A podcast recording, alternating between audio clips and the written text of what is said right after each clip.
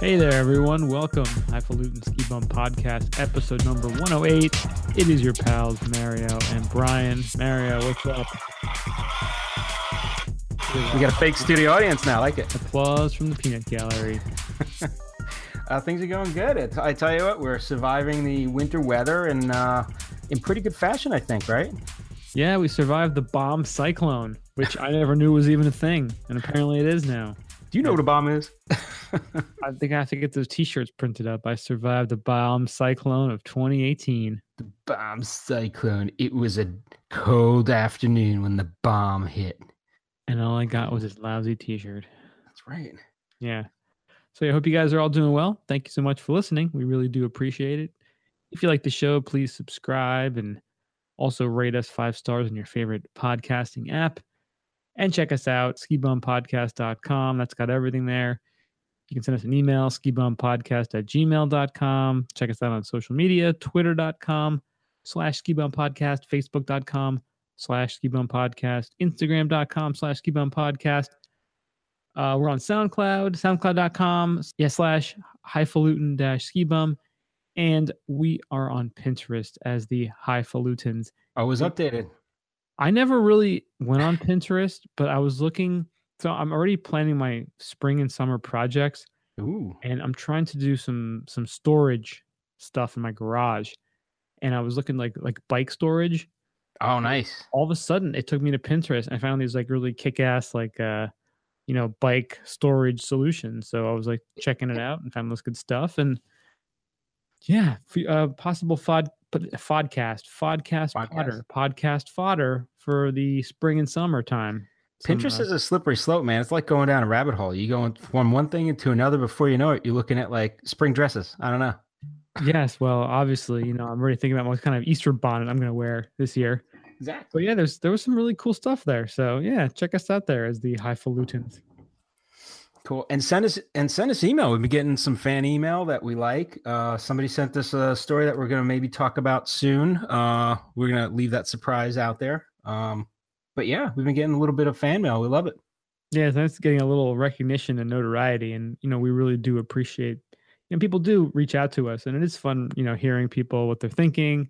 If they got some ideas, you know, we're we're up for. uh you know, This is the people's podcast, and you know, we want to make it so people do enjoy it and have a vested interest in it. So, if you do want to, you know, write it write to us or send us something on social media, you know, we'll uh, we'll definitely respond to you. Maybe not right away, but give us a couple days, and we'll get back to you because we uh, we do appreciate all the the fan mail and you know chatting with you guys.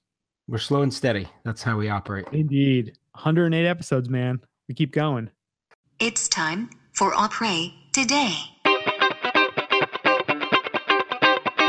Indeed, sir. And uh, I am starting off with, uh, you know, I got home from work, figured, you know what, I could use a little little cup of coffee, so made myself some coffee. I had a little, I had a little case of the Mondays today. Had myself a little bit of cup of coffee, and uh, the best part of it is, as you start clearing space in the cup, that's when you start adding the bourbon. Mm. So you get a coffee with a little. I got a little Eagle Rare in my my uh, coffee today. So talk about if Starbucks were to make this, I'd go to Starbucks all the time. There are some Starbucks that sell, I think, beer and wine. Ooh, not Eagle Rare in a, in a cup of coffee. I but see, I don't know if they do sell uh hard alcohol too, but they there's a couple I think in like Seattle and New York that do have you know they're open at night and do serve liquor. You just bring your own little flask and just put it right in there. That works. That's too. really the best move. I just, you know what? Just get the belt buckle flask, so it's kind of right there and ready to go whenever you need it. You should always have one, like especially when you're at work. You, you got to have that in reserve just in case. You know, case of emergency. Like Like when you have a five train, three hour commute in the morning. you got to be sitting on the on the on the train platform just drinking. Eight and the the best thing is in the morning, it, usually you have a coffee cup with you, one of the disposable ones. You just pour it into there, and no one knows for sure what you're drinking in there, and they're gonna think it's coffee, but really, you know what's up. Makes for a nice day. That's like going out in the afternoon, going shopping or something. Get a whole cup of booze, just walking around. That's that's kind of fun. That's the key. That's that's the uh, professional way to do it. it. Is just keep it in a coffee cup Like a gentleman. and like a gentleman. Exactly. And you know, we didn't really even talk about this before we started it, but I have a very similar sort of beverage, but it's different. So I starting to get a little bit of a cold that time of year, you know, January, bomb cyclones, being around disgusting people coughing on you in mass transit, you tend to get a little Two degree weather. a little sick. So I went with a uh, a modified hot toddy today. Nice. The way I'd like to do it, I like to use the traditional medicinals throat coat tea. It's a lovely tea. It's got kind of a licoricey taste to it, A bunch of herbs and echinacea and all that nonsense. And usually I do lemon, honey, and brandy. Hmm. But unfortunately, I had no lemon. But I did have honey and brandy, so I went heavier on those two. So that is what I'm drinking right now, Very and nice. it's lovely. My throat feels coated, my liver feels satiated. So yeah, ready to go. Cool. I like it. Takes that chill out of uh, everything. Like I said, I'm down to about.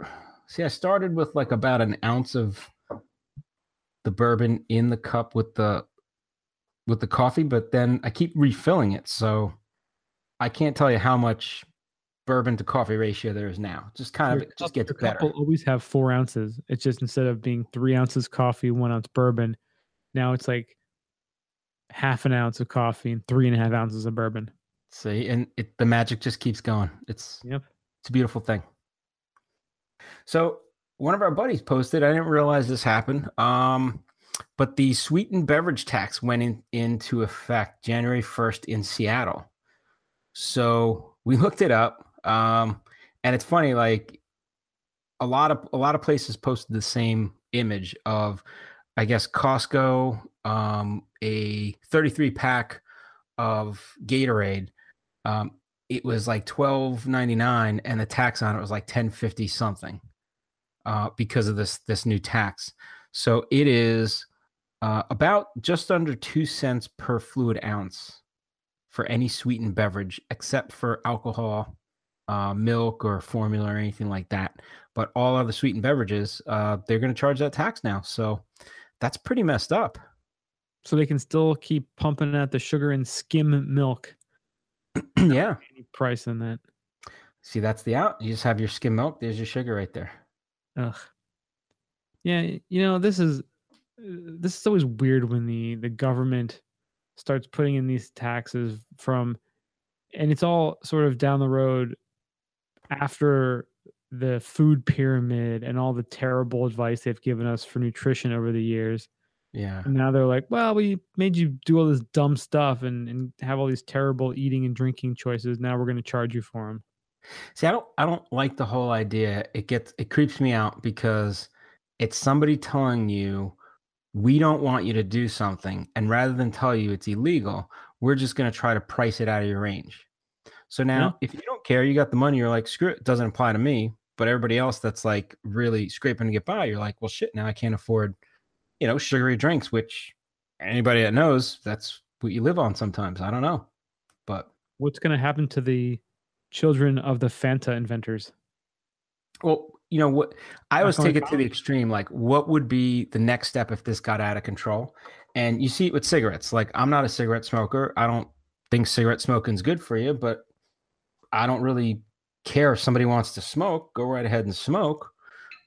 But instead of making it where you, it's illegal to smoke, they've what do they charge? Like four times the price of the cigarettes, like in That's the tax. price tax. Yeah, I mean they always they always do that. It seems like But what's next? They're going to tax porn. They're going to tax uh, motorcycles. Oh, motorcycles are dangerous. We don't want you to ride. We're gonna we're gonna charge you like a million dollars to own a motorcycle. That's Really? insurance is for. Yeah, they they they make you get insurance for all this stuff, which is another way of taxing you. Really, I mean, the whole net neutrality. They're going to charge you extra for streaming Netflix.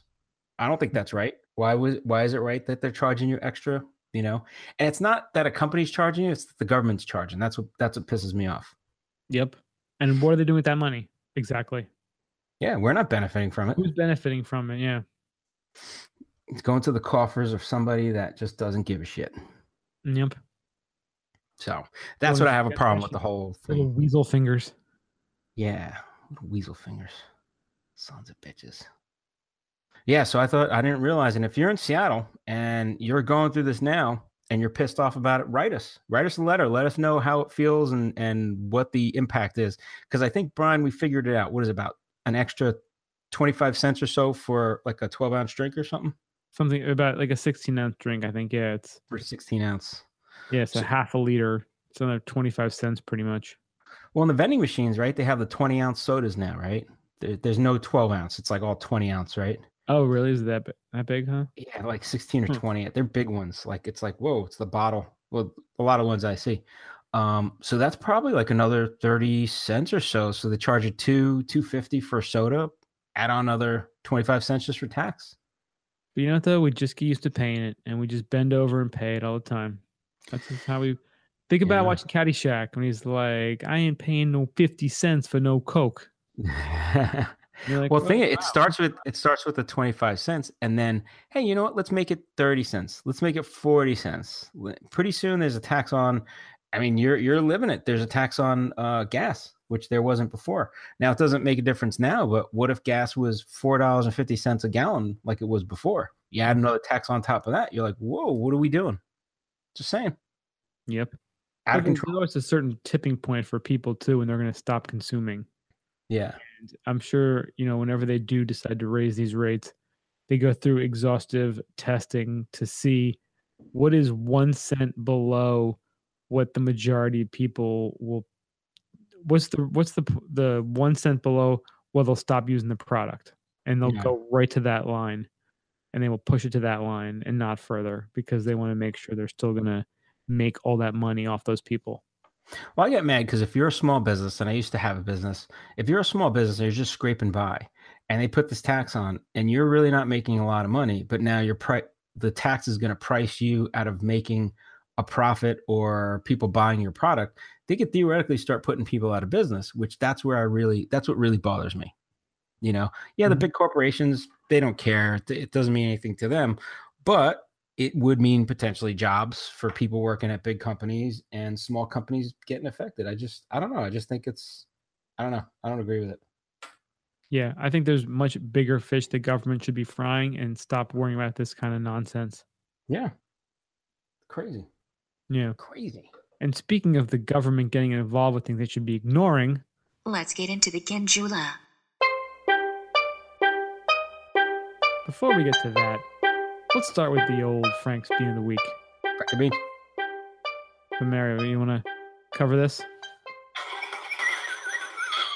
Ah, all right. So Frank sent us. Uh, he got. He was in out in Tahoe, and uh, he was recommending from things that he saw. um, Moxie is a brand that makes a Strawberry Fields vape cartridge. So he said the good part of this is all you got to do is plug it into a battery, so part of your vape pen, and I guess it screws on there. So it's kind of like you don't have to take apart your pen or anything like that. You just screw it into the battery part. Um, he said it's got a solid high good taste. Uh, got it in Incline Village on the Nevada side of Tahoe. Uh, said it's great for skiing and use on the lift chair, which I can vouch. I've seen it ha- being used on a lift chair firsthand, and it's actually pretty pretty sweet to just take out of your pocket and use it, and then you just put it right away. It's great. Uh, now he says this is about ninety one percent THC. So Ninety-one percent. it's basically almost all that. I guess they consider a blend, but he's like, it's really not much of a blend.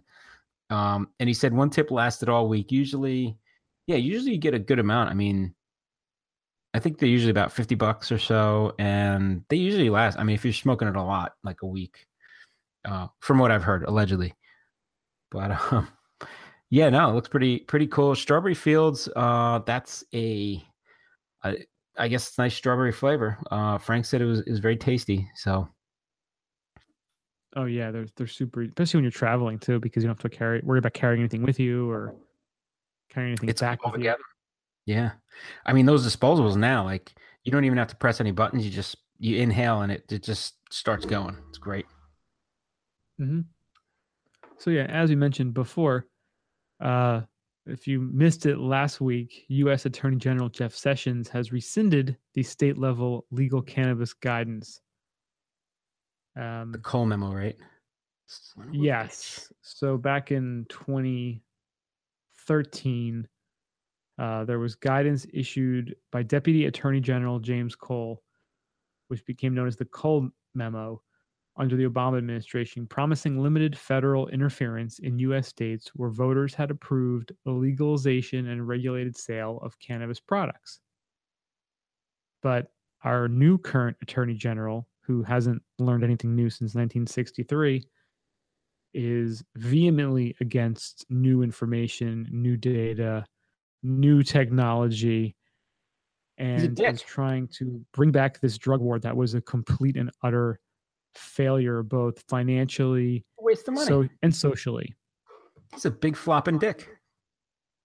So I- it wasn't even a law. I guess it was a recommendation, like a gentleman's agreement that look, we're not going to keep the federal government wasting money, putting somebody out of business for running a legal business in that state. So they were basically leaving the sovereignty to the state to, to decide, which is kind of where it's been at for a while now, where states are voting. And that's why it's a big deal. Like states vote in or, or don't vote because the federal government made a stance to say, we're going to kind of not not that they're not going to regulate, but just kind of we're not going to go after it unless it's really out of control. You know what I mean? Like they didn't want to give up the right to go after people, I guess, if they saw something really getting misused. Mhm. Um, but they were kind of leaving it like a gentleman's agreement. Like we're not just going to keep busting this whole bullshit of of you know applying the letter of the law to to this you know situation, especially when the states are legalizing. And now by rescinding it, right, he's opened up that whole can of worms again. Yeah, and when Trump ran for president, one of the things he said is that he would allow states to kind of regulate themselves and, you know, do what worked for them, you know, what the people of the states wanted, which is the way the Constitution is written. But now I, just I don't un- understand this man, this Attorney General Sessions. I don't understand his motivation, why he is pushing this so hard. I I, I can't for the life of me get it.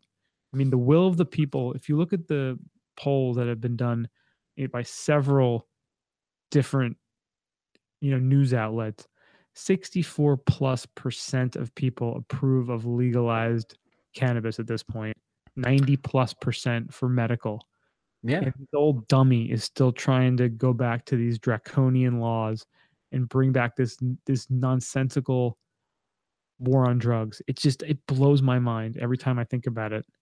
Well, even if you look at just the voice of the people, right? So all the medical marijuana and uh, recreational, recreational is in what nine states, and medical is like in fifteen or something like that or more. I think it's almost half. almost half, right? That's all been done by popular vote. So people have actually voted in those states by margin. And usually it's like 60%. It's not even like a 50 50. Some of them are 50 50. I guess depends on the state. But so in those states, which is which is a good chunk of America, have voted to have that in. To come out and, you know, like you don't look at that before you do something like this. It's just it's going against a lot of the will of the people. Just I don't know. Yeah, it's proof that these politicians are never truly representing the people that they say they're that represent. They're representing their own personal and financial interests. Yeah. I mean, I don't know if he's getting kickbacks from pharmaceutical or prison guards or policemen's lobby unions. Or lawyers. there's- there's- he's he's definitely, you know, someone's definitely got their you know shoving money into his pocket somewhere. Somebody's shoving something somewhere with that guy. Just saying. Where's the little sound effects? Boo! Ooh. Oh, wait a minute. The boo sound effects. That'll work too. The bird. Yeah, that's what that's what people said. Yeah. yeah. Yeah. I don't know if this guy like if some girl he liked back in high school like started dating some guy who was selling weed or something. Like there there had to be some event that caused this guy to be to have such a hard on for weed. It's just I, there had to have been something. It was he was in he was in high school and and somebody came by, stole his girl, and said, "All right, all right, all right," and that was it. He's done. I think it was probably like a black guy who was like smoke like smoking weed, and he just was like became this like super racist, just angry. Like I'm gonna show them. I'm gonna go run for president and, blah, blah, and get into the office. Get, uh, get- Stop get that marijuana. marijuana. This is what it sounds like in Jeff Sessions' office. Yeah, that's it. Pretty much. Old fart. That's what he is. Yep. Anyway. So, despite that, there still are some positive, some positive news in the cannabis world last week. yeah. So while right, so while the government is is is poo pooing it, what do we got going on in Vermont? Vermont's like, yeah, that's fine. You'll be probably in jail soon anyway. That's so right. We're gonna we're gonna vote to legalize it. The Boom. Vermont House passed a bill Thursday night to legalize recreational possession of marijuana, just hours after Attorney General Jeff Sessions rescinded a Department of Justice policy on legal marijuana. Kudos to you, Vermont. There you go. Lawmakers voted 81 to 63 in favor of the bill, which would allow adults over the age of 21 to grow and possess small amounts of legal marijuana beginning in July. State Senate still needs to approve the measure, but Vermont Governor Phil Scott has signaled that he will sign the bill. Hmm. He vetoed a similar measure last year. Yeah, he vetoed it because of the wording in it, right? There was something about it.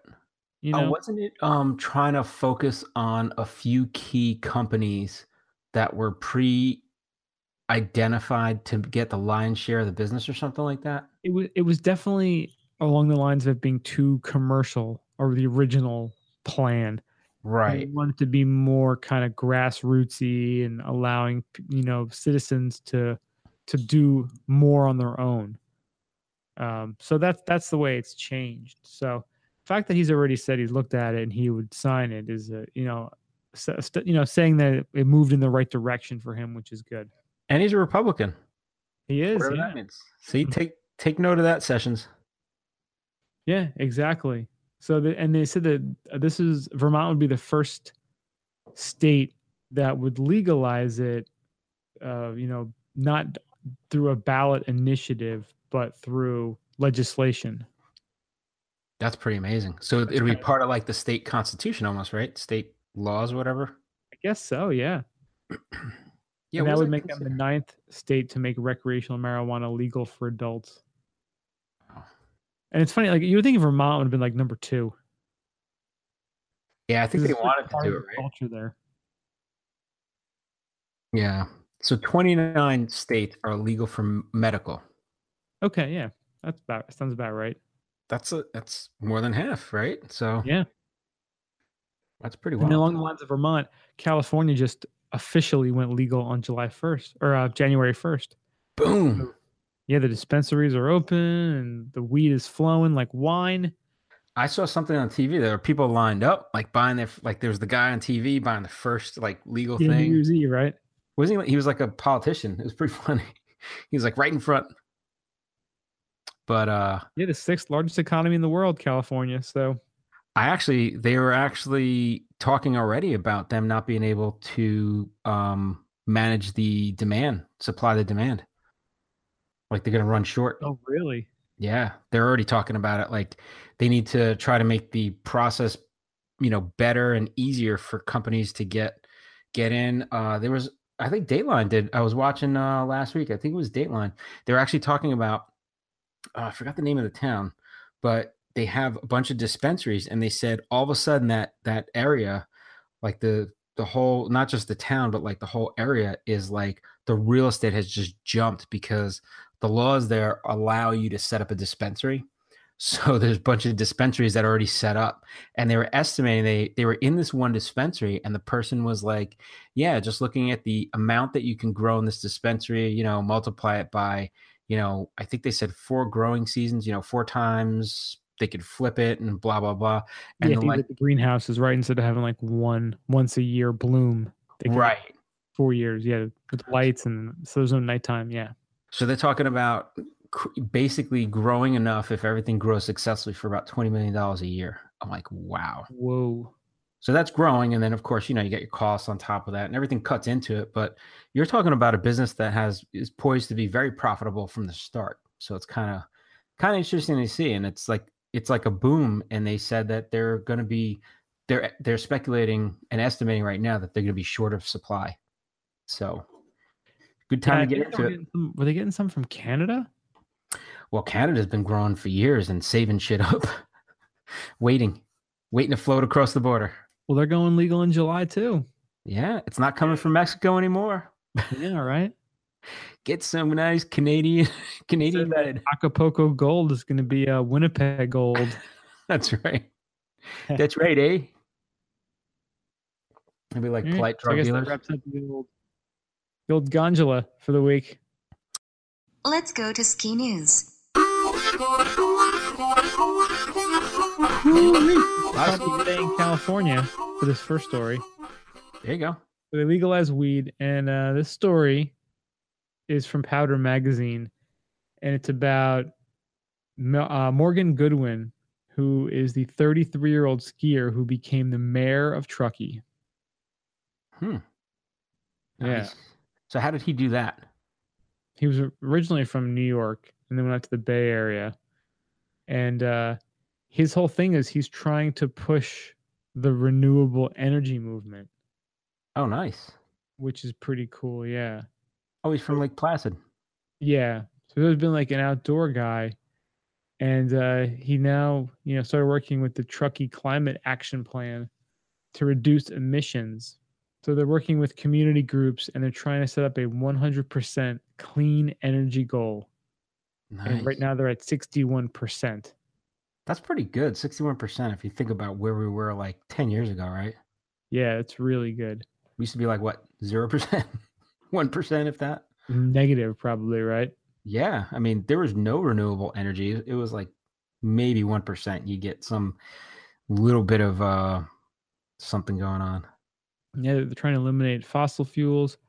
But it's cool seeing someone that young kind of get out there. So, you know, he started as a, you know, town council and uh, they chose him to run for mayor for one term. See, this is I gotta respect this because you know there's a lot of lot of people I've run into that have a lot to say about something, but they never they never do something about it. Like we're doing this podcast, we're trying to do something. We're, we're talking about stuff that's important to us. This dude went out and he said, "This is what I can do. I want to I want to make a difference." He actually went out and he's trying to make a difference. I like that. Yeah, anyone can like bitch and complain and not do something, but to at least take action and and to do to to work towards the the greater good or the greater goal. That's really that's the most important thing about it. You know, at least at least do something. Yeah, follow your passion, right? Do what you Yeah. want to do. Mm-hmm. Absolutely. And yeah, that's what we're trying to do here. We're trying to, you know, spread some information and knowledge on a bunch of different topics that, you know, kind of revolve around our ski bum dream. And hopefully you guys are on this journey with us and you find it interesting as well. So That's right. So you you just got to do it. yeah. But yeah, Yes, that's pretty cool. That kind of goes into like, you know, his skiing skiing career as well versus the, you know, political. And he gets out there, it says about 75 days, which is not bad. But that includes some cross country skiing, you know, doing some backcountry as well. That is So- sweet, and he's in a great area for it. Oh, dynamite area. Well, when they have snow, at least. Yeah, but still nice. Yeah. It's pretty cool. Good That's a stuff. success story. Yeah. All right, so talking about the weather, um, let's move on. Uh, so NOAA is actually saying that the La Nina situation that we're going through right now has been strengthening. So they're saying during the past month, um, it's La is predi- predicted to persist through the end of 2017-18 winter season. So they're saying based on the latest indicators, um, it'll peak at weak to moderate strength. Uh, but I don't know. We haven't been seeing that lately. We've been seeing some crazy weather. Uh, it is it is weird in certain parts. So I mean that's the the yin and yang of it. But um, they're saying generally, um, yeah, they have a whole diagram of this, like the whole way the jet stream moves. It's pretty cool looking. Um, but they're saying, I guess one prediction is the polar jet stream, and then they have the autumn jet stream. So the polar jet stream, they're saying that that's going to fly right through, uh, like the middle. Uh, although the warm side of the jet jet stream is looking like a little bit of Colorado-ish. It's like So- almost all of Colorado and Utah. Yeah. yeah, so it's kind of missing them. But if you get like, I guess north of that is what like Montana and Washington and Wyoming. Yeah. Wyoming. Uh, that's all like in the in the money area, and then all the way out to the east, I guess, is not too in too bad a shape either. So uh, it's interesting to see because it's all it's all based on predictive models and and speculation. And end of the day, what it really comes down to is wait and see. Because that Pretty next, much, yeah. that next polar vortex or exploding snow is just a uh, a, a few days away. Bomb cyclone. I'm coming. just that's right, man. Pretty cool. Yeah. So then, kind of staying on the NOAA tip, there was a story also on Snowbrains talking about the atmospheric river event inbound for California. One to three plus feet of snow above 7,500 feet.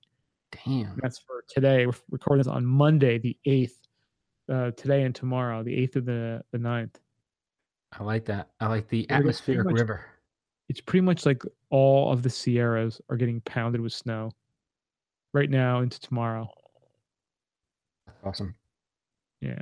So, you I like I like the names they come up with. So we were, we were No talking what- about this before.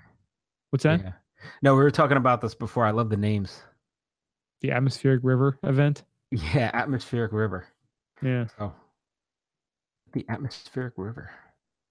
Yeah. So if you're a Bomb cyclone. if you're one of those people who was off this week and you're like, I'm gonna figure out where I'm gonna go on Monday, you could do worse than going out to Tahoe right now. Yeah. Oh, they got dumped on last year too, right? Last two years have been amazing for them. They're in a sweet spot. But this year it's been a little hit or miss. But you know, it's still early. Still, right, one one polar vortex, one bomb cyclone. You never know. You're good to go. Yep. So we were looking at this before. So Urban Dictionary has bomb cyclone, and they define it as a fake meteorological term made up and pushed by the media to instill fear in the general populace about a relatively strong storm to get more views. I'm like, Fake wow, weather. that kind of says it all. Fake weather. Fake weather. We got fake news, fake weather. That's right. All goes together. Nice. All right, something that hits us close to home. Next, we got New England's largest ski resort, aka Killington, closes due to extreme weather. So, a bunch of people that we know posted on Instagram and Facebook, and they were up there, and uh, it's pretty funny. What did they say? It was negative ten. Uh, felt like negative fifty or something like that with the wind Minus chill. 50 and- below zero. Yeah. The wind chill. I mean, that's crazy. So they actually closed the ski area. They closed it uh definitely Saturday. Uh was it closed Sunday too? I think it was just Saturday. It was just Saturday, but they're afraid of like people just getting frostbite. And Killington, I mean, if you've ever been up there, that was our, you know, we've been up there a bunch of times. They're saying um they were expecting gusts of up to 45 to 50 miles an hour, which is pretty strong and it happens all the time up there and you just freeze your ass off. Yeah. As someone who got mild frostbite last year, I can tell you it definitely gets cold up there. Yeah, I mean, that's where you have to have like, and I, I thought it was like weak to have them, but like boot warmers, I guess, are a definite nice thing to have out there. Um, the shell covers, the uh, the uh, the the boot covers, those are pretty good too. But Yeah. there's a, at a certain point, there's only so much you could do. you know? Yeah, then you just freeze. Then you just got to go to Peak Lodge and start having a few. Yeah, it was funny because they tweeted something out. They're like, well, you know, this stuff isn't going to be running till nine o'clock or 10 o'clock. And I retweeted it. I'm like, oh, yeah, make sure you take some breaks and grab some Irish coffees. And then I noticed that like their tweet was unavailable, like w- not too much later than that because, yeah, they pulled it down and were like, hey, sorry, we're not going to be open today. Sorry, my bad. That's on me. Yeah, and you know what? A Saturday to be closed a Saturday in January is is like almost unheard of up there. That's crazy. But That's you know, it's gonna It's almost like being closed for too much snow. Right. I'm sure it was great for all the bars and restaurants though, just like Christmas week was. I'm Yeah. sure they just made a fortune because people couldn't ski, and they're like, you know what? We're gonna go out and get some food and get hammered. Or boot pack up. You got the whole mountain to yourself. You'll stay warm doing that, right? Oh yeah, you'll sweat your balls off doing that. Yeah. Make love in the yurt. Ah, Warm it up. oh, jump in the yurt. Little party in the yurt. That works. Party in the yurt. That yurt was nice. I gotta say, nothing like hanging good. out. Nothing like hanging out in Killington. If you're in Killington, Look for the yurt. You can't find it. It's not overtly like displayed or advertised. Ask around, find the yurt, find the find the path path that takes you to the yurt, and it is magical. You will not regret going there. That's for sure. Yeah, nice, cozy. You feel like Genghis Khan and like a snow yeti in there. It's great. it's awesome. They got like table service. They got like a whole wine selection. You're like, wow, this is like, this is where all the rich people and fancy people go to hang out. if the they can find it. If they can find it, it's like a secret. It's like Fight Club. Yeah, right. First rule of Yurt Club: don't talk about your Club. Yeah, we're almost breaking the yurt club rule by talking about it, but we're talking about. it. We're never going to tell you where it is, though. That's right. You got to ask around. Like, if you're worthy, somebody will tell you. Yeah, it's over here. That's right. It's another weather-related story that we talked about. Um, so the dry Southwest is still waiting on winter. Damn. And you know, while it's getting wet in the east, the desert southwest has been left warm and devoid of moisture, continuing a multi-month dryness pattern. So this doesn't really bode well for the, you know, south like southern Colorado resorts and any of the resorts like uh, New Mexico, Taos, or even the ones in Arizona. So they're uh they're in kind of a drought. The drought monitors DO4 rating system, whatever that is, Huh. uh, is saying that it encompasses 28% of Arizona. wow. So, You know, I was actually talking to somebody today, and they were uh, they know somebody that's out in uh, San Francisco, and they were saying, you know, um, you know, two years ago the drought was really bad, and they're house sitting for somebody, and they said that they're house sitting for them, and everything got better. Like water came back. Like remember how they had all that rain and and snow last year, and like it, it kind of settled. Like they were out of drought. Um, so the people they're house sitting for re-landscaped everything and they have like a small place they spent a crap load of money re-landscaping um, and all of a sudden the drought's back and like everything's dried up and like dead ooh, and they're like that's that's the yin and yang of it like they didn't think it was going to come back and it came back pretty quickly so just never know. Back in a drought Too cocky out there. yeah oof but not to have any snow that's uh that's a little hashtag sad right there It's harsh. Oof. Rough. I know how that is. I know. I know about going up to uh, Vermont in February and, and being 80 degrees. Oof. Not good. It was a rough damn year. I almost lost my shit that year. that was bad. That's right. I was with my ex-wife, so it all it all fits right in. Joking. Uh, all right. Uh, what else we got for the uh, ski news? One last story. BBC reporting Yep. that the Alps weather, heavy snow cuts off ski resorts. Now, this was just a few days ago, and I have a vested interest because I'll be going to the Alps in like two weeks. Um, so they say in Cervinia, uh, which I think the ski club went there a while ago. Uh, we're we were by I did Cortina, but when we were Well, in Cervinia was the town we were in Zermatt. That was the town we skied into. that was the one you go over, right? You Yeah. skied over. That's where we had the two hour lunch. Yep.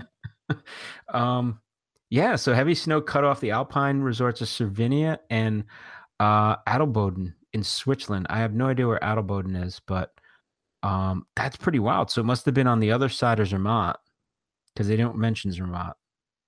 Um, but uh, I guess the big part of this is it jeopardized a World uh, Cup ski race that was scheduled to take place in Alderboden, Edelboden. Um, so I guess they had to like really, um, wow, they shut down lifts in Cervinia because the pieces were too dangerous and the deep snow was an avalanche risk. So that's pretty crazy. Wow. So that's one thing that's scaring me about going to the Alps is uh, avalanche risk. It says um, it's a pretty dangerous time for avalanches. They're saying. So last year was pretty fucked up too. You remember that? Like they had a, was it? I think it was Italy where they had a, an avalanche slide on the slopes on the on like the regular. Yeah, and like it was like a green trail where like two, a couple people died.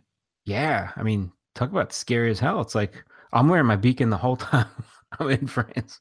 Even the bar, you have the Even the beacon bar. Hey, you never know. Remember the hotel that got wiped out? I'm wearing my beacon. That's true. Yeah. They, they're gonna find me. My Smart my shovel, I'll be digging my ass out. Be like, "Yep, I was asleep, but I dug my ass out." Very wise. Crazy man. Yeah, so they're getting pounded like, and they had a not last year, year before was uh, there were parts of the Alps that weren't getting any snow for a while, right? Yeah. And then they just got pounded. So looks like they're definitely parts of the Alps are getting pounded again. So Yeah. interesting to see. So you'll you'll find out up close and personal in a couple of weeks. Well, I looked, they were predicting 27 inches for today in Val d'Isere, which is where I'm going. Uh, but they only got it, I think it said four inches. So I don't know what the hell they're talking about. I guess the meteorologists are just like here, where they just kind of say stuff and then, Make stuff up pretty much. Yeah. and then, then they see what's going to happen, you know? So, yeah, very interesting. So we'll see. I'll definitely be Yeah. taking a lot of pictures. Uh, we're gonna have to have a little conversation while I'm over there. I'm gonna have to give uh, a little interview so you can post something. Yeah, definitely. Brian may have to run the uh, the podcast while I'm out, but I'll I'll I'll contribute a little. We'll do a little interview or something. Yeah, definitely. That would be cool. Yeah, because I'm not gonna work there, but you know, I'm not I'm not I'm bringing my laptop, but I don't think I'm gonna work while I'm there. no. Why why would you bother? No, I, I'm I'm cut off. Let's put it that way. so yeah, we'll definitely definitely do a conversation or something. That'll be fun. Yeah, definitely. Let you know how things Very going. cool. It's it's gonna be a small group too. Yeah. It's only like twenty something people, I think. Oh wow. Yeah, trip didn't sell well, so that's all right. Some hardcore people. Nice. All right. Well, that wraps up the old ski news for the week. So now we're getting on to the main topic. And since it's getting close to the Olympics, we decided, and we had a bunch of stories this week regarding, you know, Olympic athletes, and we, we decided to give, you know, a little preview of what's going to be happening in a couple of weeks with the Olympics. So we found some cool information you know, for those who are into the Winter Olympics, which I know I've always been a big fan ever since I was a kid. And I love I the Winter Olympics. I got to find out when some of our favorite sports are on, because that's that's what always kills me. Is I never know what time or what channel they're going to be on. You know? Yeah, have you seen there's like the new Olympic channel they have now? Oh no. It's like uh, I don't know what it was before, but it's like where NBC Sports usually is, like in your in your lineup. It's like another one below that, and it's like the Olympic channel they call it. And it's all, you know, it's all like Olympic type sports that you you don't really usually hear about for the four years bef- between Olympic games.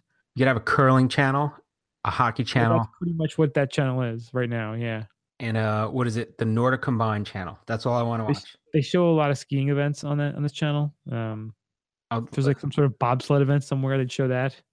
you know, I used to be really a big fan of the bobsled. I want to watch bobsled. Now I want to watch like the, I don't know, the biathlon and the, the nor the, the ski jumping and shit like that. Curling. I don't know. Yeah. Hockey. the biathlon is actually really awesome. I mean, it seems so weird at first, and then you kind of like learn the history of it, and that's actually how you know a lot of those folks, you know, back before Whole Foods and supermarkets, this that's how they hunted. You know, they would have to go ski out and you know encounter a, an animal and then shoot it. It's crazy, man. You know, I tell you, I, I think I got more of an appreciation for like cross country skiing. Like, because when you're on the ski slope and you have to traverse, you're like skating across and you're like, this shit is really hard. And you see these dudes doing it at like such a crazy level. You're like, wow, this is like, it's like a totally different. These, the, the guys are, the people are, guys and girls are just freaks of nature. They're like amazing. Oh, absolutely. I mean, when you've done any of these, you know, even on like a the lowest possible level, like these events, personally, you really do have a new appreciation for the amount of work.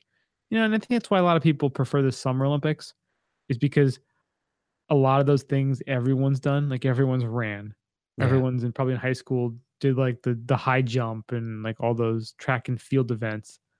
or played basketball or you know swam while a lot of people haven't been exposed to winter sports if they're not from areas where there is snow so you know i kind of understand that but in you know as someone who has always been a snow cold weather person i, I i'd take the winter olympics any day over the summer Yeah, there's a lot of cool, and I tell you what, the the world is fascinated because you talk to people, and right away they mention curling. I'm like, yeah, it's amazing. It's shuffleboard on ice. That's all it is, but it's fun to watch. You can well i think part of the fascination is is that most people can actually do it you know or at least they think they can. bobsled Yeah, You know, like if you just got a bunch of people and like you're gonna bobsled, they'd be like, "Fuck no, I'm not. I'm out of here."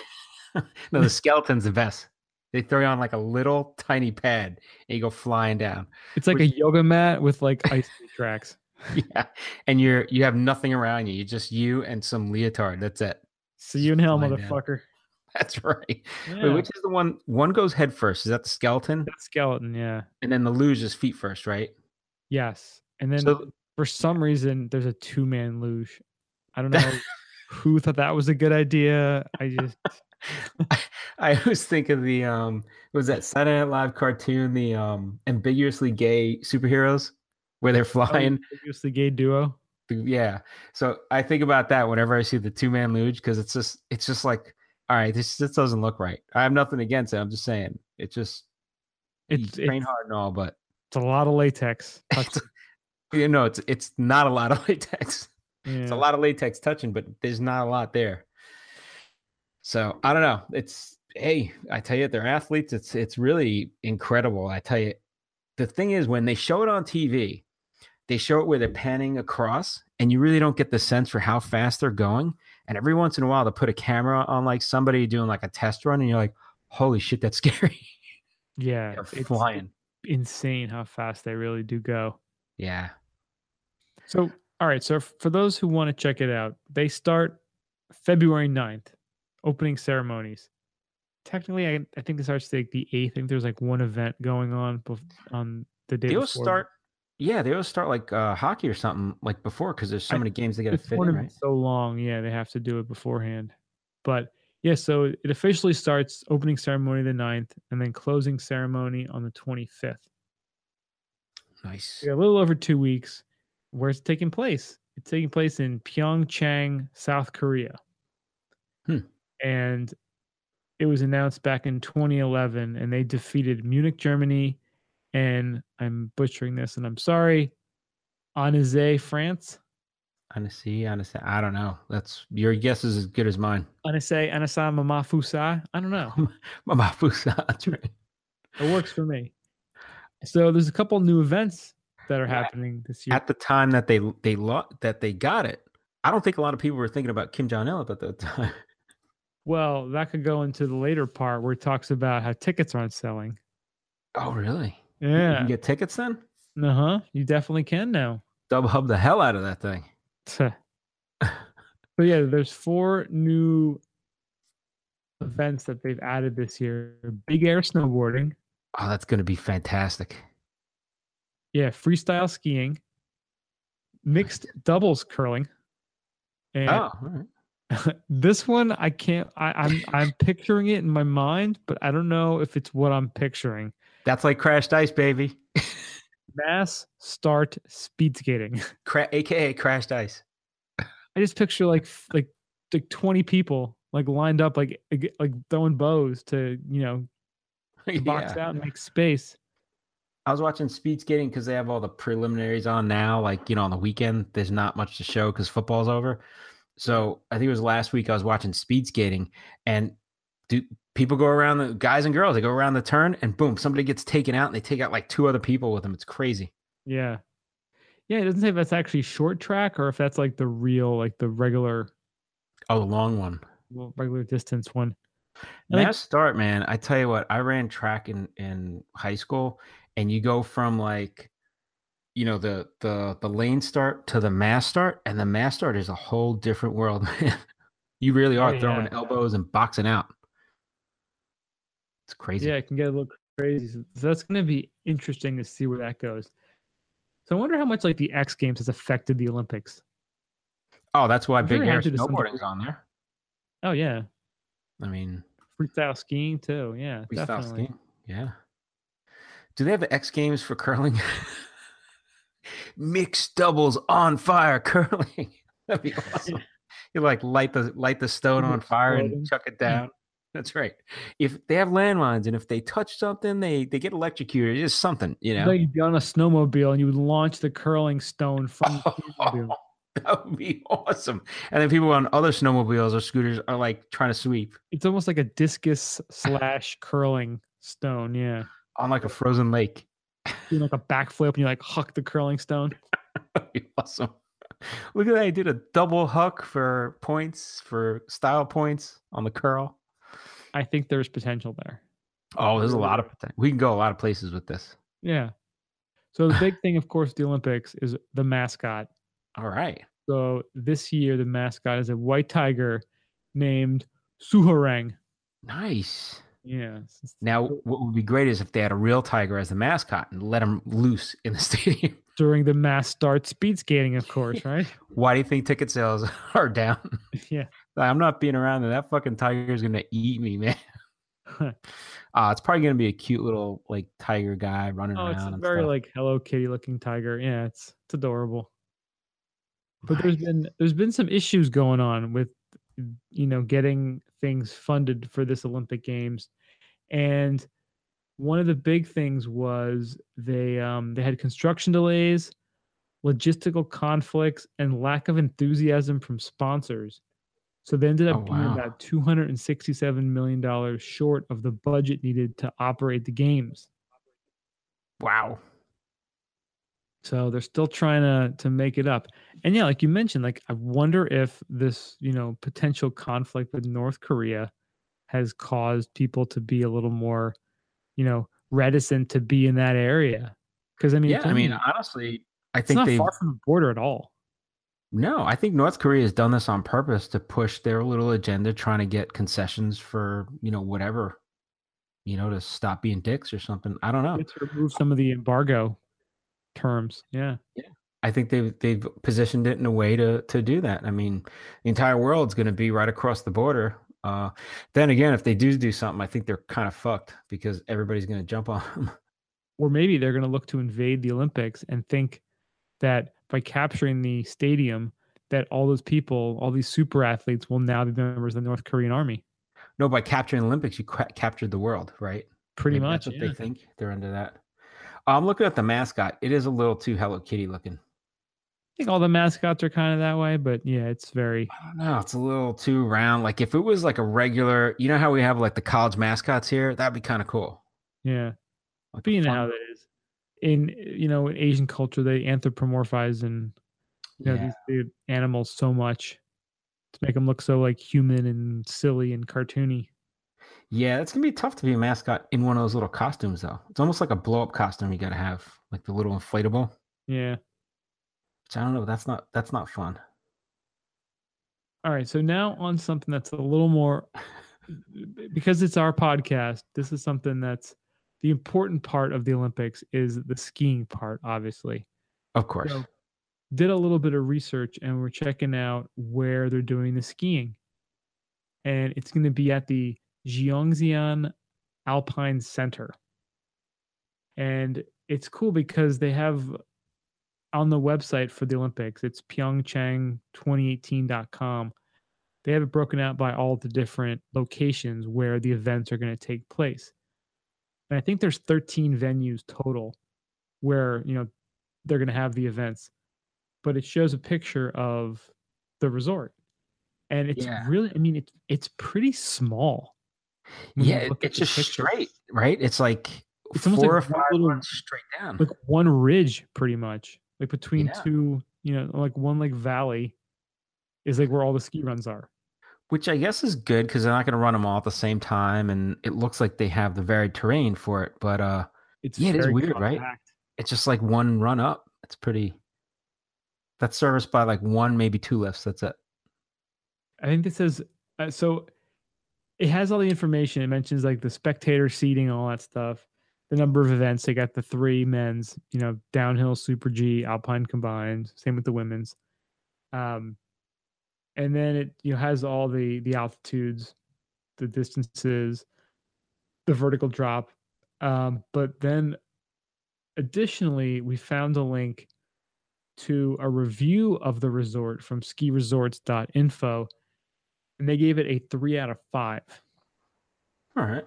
which, you know, not terrible, but also not great. And one of the things Well, the way it's set up, it looks like it's going to be good for like having spectators because it's all straight up and down. Like you can, like wherever you are, you're going to be fit like where you can see the action. You know what I mean? Yeah. So the one thing is, it only has four ski lifts, the whole mountain, Oh wow. one gondola, and three chair lifts.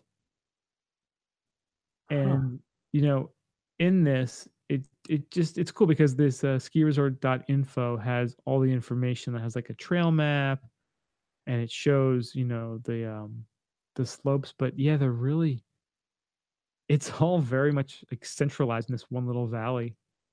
All the It is pretty cool that it's a, like you they get all the terrain in that one valley though, which is pretty pretty impressive. hmm Because think about they ran the World Cup at Killington, right? So we know the two runs that they ran them on, and that was just uh was it slalom and was the other one? Uh, slalom and super G, right? Was it Super G? I think so. Slalom, yeah, and they were like right next to each other. Now they're having everything like moguls. Everything's going to be here, right? So it's kind of like that's Well, pretty good. I- yeah. I don't. It doesn't say that the moguls are. Well, I mean, there is that new freestyle competition, Oh yeah, but I don't think it said. I know because I know there's also the big air snowboarding thing, and that's going to be a terrain park. Alpine combined, slalom and Super G is going to be there. Yeah, it doesn't say that they're going to have. Maybe. There's also the jumping center. You know. Oh yeah, Ah, Phoenix. right. Uh, there's a Phoenix Snow Park, which is the other facility. It looks like it's a smaller resort. Um, Oh, okay. Okay, yeah, because they're gonna have the uh the aerials, the moguls, the ski cross, the half pipe, the slope style, um, and then the parallel giant slalom for snowboard, half pipe, snowboard cross, and slope style. So all those events are gonna be at this snow park. So yeah, there's gonna be you know pretty much a breakdown of two different places. Nice. So the alpine events and then the freestyle events. And then they usually have the Nordic somewhere else because it's a little. They have to have the flat tracks for everything. Exactly. They're going to have that at the Alpensia Cross Country Skiing Center. And they usually do a good job with that because it's like they do laps and like the way they set it up, like you could really, it looks like the spectators can look at like the start and like all the lap areas, like where they they make it like pretty good where you can actually watch. It's pretty. Yeah.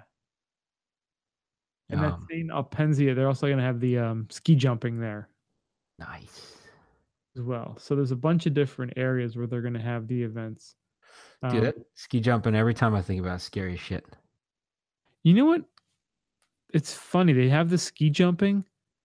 Why don't they have the snowboard jumping Yeah. distance?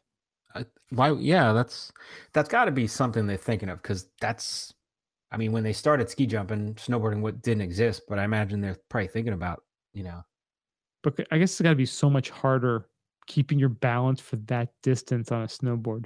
well they do that? Don't they do that for the x games? I thought they did um but not just pure distance. You know, I mean, they do like the you know the big air stuff, yeah the big uh, they, they do the big air yeah.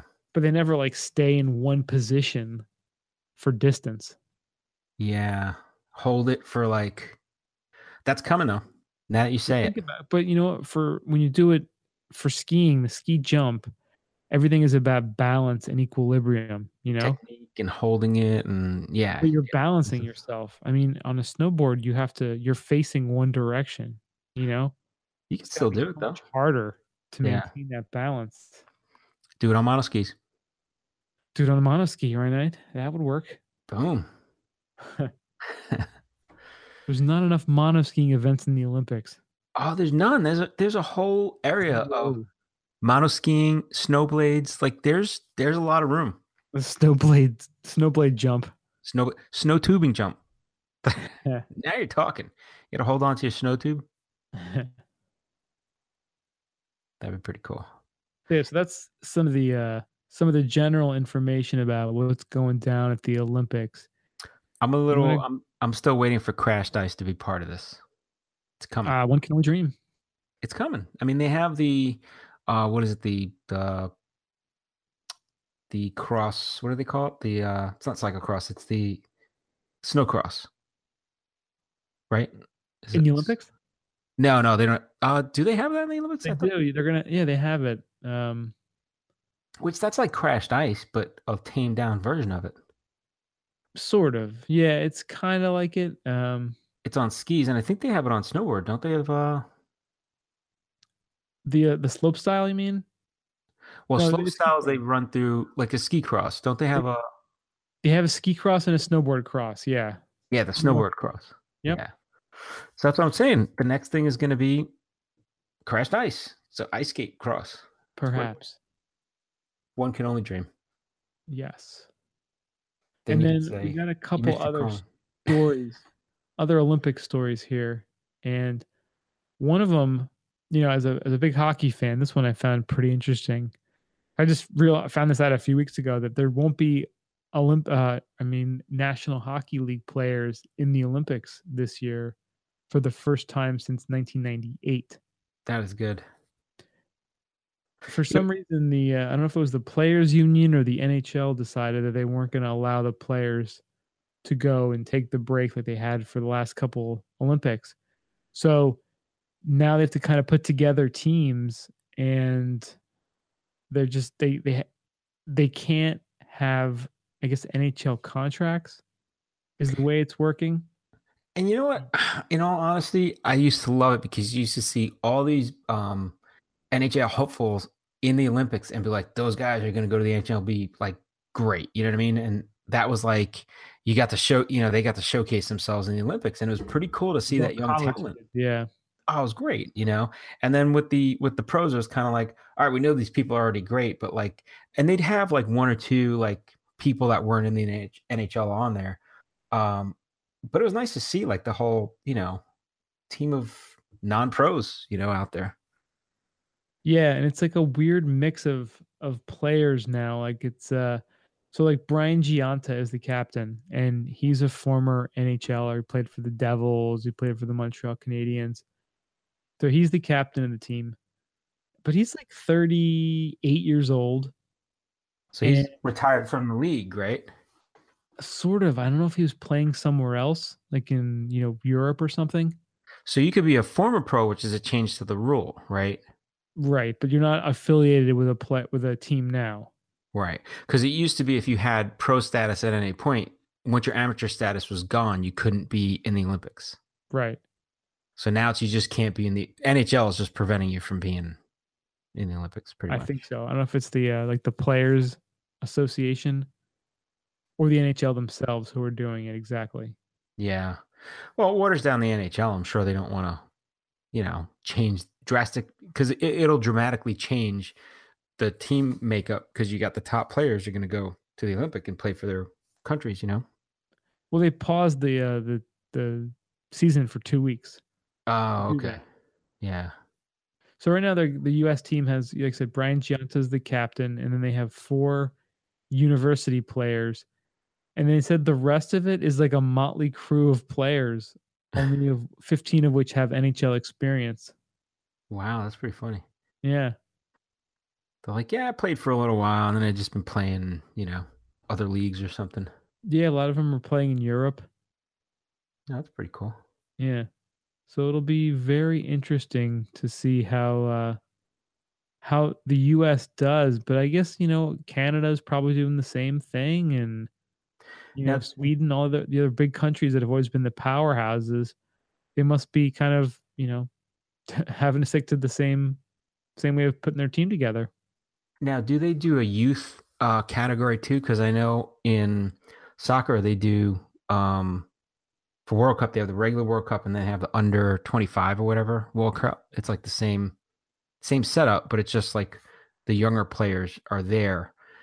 And I was watching TV like two weeks ago, and they had they've been having hockey on where they've been having Championships. it's a junior championships, right? Yeah, it's under 20 and they have an under 18 one too. Oh, okay. So that's the World Championships for under Yeah, the World Juniors. Yep. That's what I was at because I was like, is this going to be for the Olympics or this is just World Championship? Did you see the one day they were playing outdoors?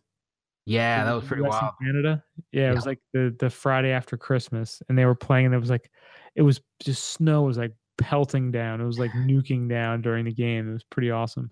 Well, I thought it was that NHL does the classic. They do the uh, Winter Classics. They they do a few. Uh, ga- they had one last weekend. Um, yeah, they did it at uh, on New Year's Day at Citi Field in that's uh, the Met Stadium. Yeah. Yeah. Um, so I thought it was that, but it was actually that that was the uh, the tournament they were still running. I was like, this is pretty cool. Yeah, it was pretty neat. And it's Canada. But it was funny. I was like, I don't know anybody on the team. I'm like, this has to be like either junior or you know, it can't be college because they said U.S. versus Canada, whoever was playing. But it was pretty funny. Yeah. So that'll be cool to see that. So I mean, uh, who knows too? There's a lot more possibility for anything happening since you don't have all the the best people, the best players around. Yeah. So another interesting story: ice skater Adam Rippon, the first openly gay U.S. man to qualify for the Olympics. Cool. Now, I would. I think I we find it hard to believe he's the first one. Like there hasn't Well, been any that's- before. that's what I was I was talking to Andrea about that. 'Cause I'm there's like, a ton so- of people in the Olympics. I'm like, so Johnny Weir was never thought never openly gay. I mean, guys and girls. I mean, there hasn't been one. I mean, I would have thought. Not. So Wow, I'm like, that's surprising. yeah. So I guess he was on the. uh It was his third attempt to make the Olympic team. He came in fifth in 2010 and then eighth in 2014. So he made it. Um, but yeah, I guess it just shows like I mean, you know, I remember you know you kind of watched figure skating, and you're you know the the dudes are always a little, you know, they're different, and you're like, all right, that's this guy's, I you know he obviously didn't choose to play hockey, so, uh, like Brian Boitano, he was never he was never openly gay, but I guess now we're at a point in our society where people can be a little more comfortable with themselves and be happy to admit with uh what they are. Well, I just think it's funny too. Like in my mind, I'm like, you know, nowadays you don't even think about it. Like, well, what does it matter? You know, but you know, it's a big, it's a big deal because they're the first openly gay person to qualify, and it's like, wow, I didn't think that was in the conversation anymore. Like, I thought we were past that. You know what I mean? Like, I didn't, it didn't register. I was like, okay, I didn't know that was a, a big thing, but I guess it is. And I'm like, wow, it's pretty. It's good that we don't think about it that way anymore. You know, like Well, what would happen if like uh is there a first openly gay like Russian? You think Putin would uh would agree to that? you know different cultures have i mean there's still a lot of racism in in soccer professional soccer. I mean they still have like uh black soccer players getting bananas thrown at them it's messed up. Like you think about like this country has racism. I mean there's other countries are very racist too. I mean and then you talk about you know uh anti-gay uh, is is very big in in other countries as you know a lot of times we don't look outside of our own country but like you know the rest of the world they got their problems too Oh yeah. And you know, we're extremely progressive versus a lot of other countries. So I think, you know, it's a good thing and I'm sure this is kind of going to be the floodgates for a lot of other athletes, which is great, you know, cuz it's you don't want any unnecessary extra stress when you're competing at the highest level. yeah and to worry about you know covering up who you are or, or, hiding from who you are you know that can i'm sure that can affect your performance too so. Well as a professional athlete you know i'm sure for them it's a tough it's a you know for somebody to come out and say they're openly gay i guess has been up until now probably a very tough decision because you know you don't want to be treated differently. You also are thinking about managing your career sponsorship um, there's a lot of things that go into it financially socially that like now it's it's good that we're at a point where you know it's it's it's you know they feel you know somebody feels safe to do it for their career and for you know coming out and and you know they're they're still brave for doing it but it's it's nice that they you know can do that and we're at a point in our culture where we are embracing of it because it's you know it used to be like taboo like just for even if players didn't care or other athletes didn't care or fans didn't care it was about sponsors you know and image and things like that so it's good to see that we're we're moving past that. Yeah, definitely. All right, then we got two other stories. You want to grab that next one? Yeah, so Bode Miller tweeted out, um, I believe it was this week. Uh, he tweeted out about Mikaela Shiffrin. He said, I think she's maybe the best ski racer I've ever seen, male or female. And I tell you what, she is eating up the competition right now because she is unstoppable. She is like incredible right now. She's on fire. I'm gonna play devil's asshole advocate. Do you think Bode's trying to like hook up with her? Is that why he's saying that? If I was Bode, I would. She she is uh a smart man. only- That's what he's trying to do. not only is she a great skier, she is freaking great, like beautiful girl. Um Yeah. Could you So that- imagine?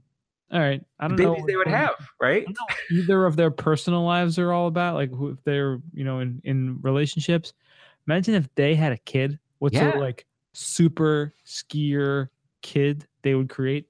I'm just thinking if we were in Russia back in the 50s, they would take the sperm and, the, and they would put it together in a test tube and they'd have a Bode Mikaela baby growing somewhere. That's isn't that how they, the plot of twins? Yeah. that's basically that's the plot of twins. That's how you make the Arnold. We- We're down to the Arnold from Twins versus the Danny DeVito. Yeah. What would be the Danny DeVito uh section of that? Like somebody that can't even skate? Like what, what would what would be the outcome of that? You'd have this Oh. incredible skier versus what? Like somebody that couldn't even ski or skate or oh snowblades. Ah, Giant Snowblades, the Snowblade national champion. Snowblade national champ. yeah, but I tell you what, they'd have good looking kids and they'd be great on skis or boards or whatever they want to do. Definitely have to be skis though. They're both skiers. I think they're doing America a disservice by not making these little super skier kids. I think you know what? If Bode wants a leg up on this, I'm going to say it's on America, not for Mikaela not to return his call. That's right. Let her win a couple golds this Olympics and the next one, and then after that, It's the same. Hey, maybe throw Lindsey Vonn in there too. I don't know. It starts getting a little crazy with the with the permutations that can happen. I think I think if if they really do care about America, they need to do this. Merca, that's right. So would Bode Miller like go with both of them, or like how would it work? Is there another They male have to. skier to jump in there? Who else has more gold medals as an as a U.S. skier? Do we bring Tommy Moe back into the picture? Bring in the Mo, Tommy Moe. Tommy Moe calling calling on the right hander from You go, Jackson Hole. Goldie. You go, Goldie. Bring him in. yeah, what are what's the what would you say is the best male skier? Because I tell you, the women are killing it. Like we got Well, a lot got- of you you got to throw Jonny Moseley in it too. Then Jonny Moseley. Um, what's up with the O's? You got the Moseley and the Mo Ligety? and the Bode. Ted. We throwing Ted Ligety in there. You, oh, you got the Ligety in there too. That's what I'm saying. These guys are all okay. So we, what we do is, I think we have a highfalutin ski bum mixer, and we put them in the room and just let let let the world happen. Let Jesus take the wheel. of course, they're probably all married, and people are listening to us, hopefully, saying, "What the fuck are these guys talking about?" Listen, we are completely stupid, and like we you realize we're married. No, but you know what? It's like I'm, I'm reading this book *Sapiens* now.